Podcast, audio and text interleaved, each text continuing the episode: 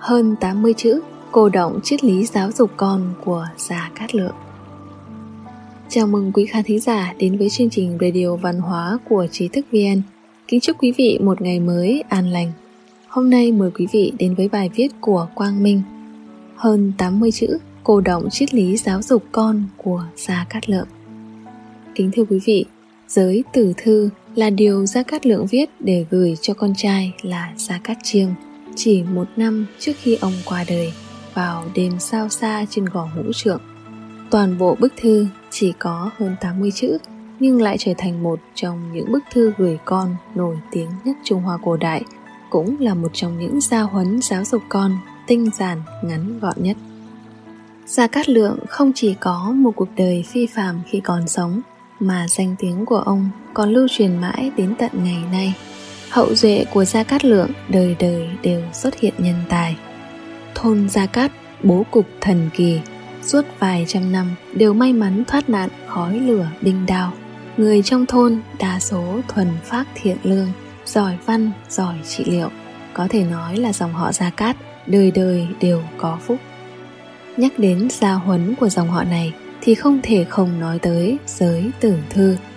Bức thư chỉ hơn 80 chữ mà Gia Cát Lượng gửi cho con trai một thời gian ngắn trước khi ông qua đời.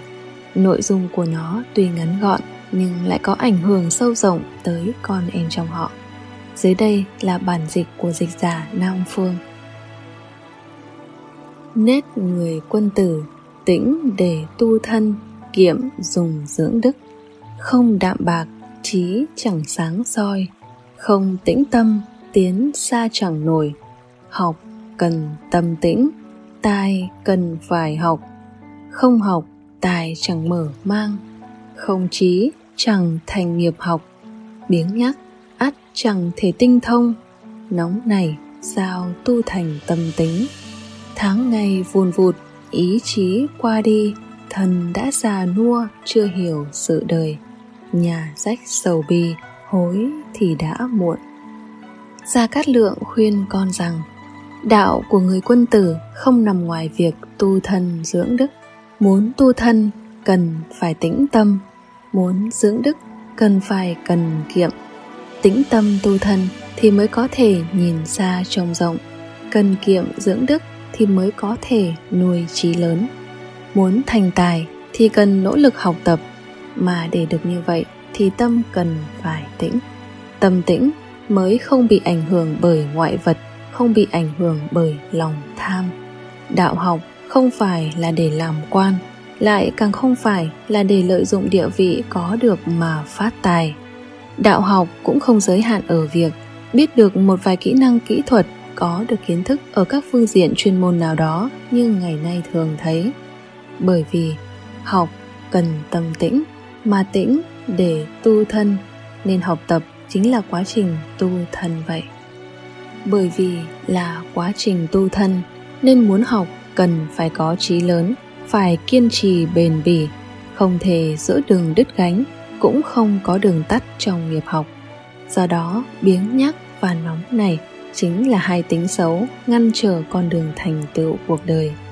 Người không chú trọng tu thân dưỡng đức thì cả đời sẽ theo đuổi những thứ phù du, tiền tài, danh lợi.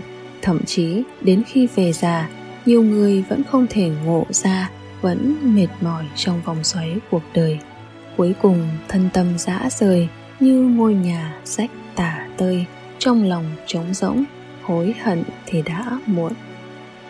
Trong guồng quay hiện đại gấp gáp này, người ta thật khó mà giữ tâm tĩnh lặng. Mọi sự đều quá vội vàng, lời nói việc làm đều là tự thị nhi phi.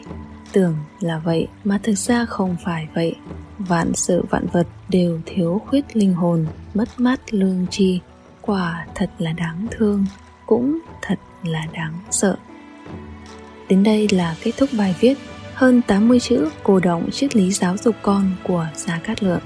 Cảm ơn quý khán thính giả đã lắng nghe, đồng hành cùng trí thức VN.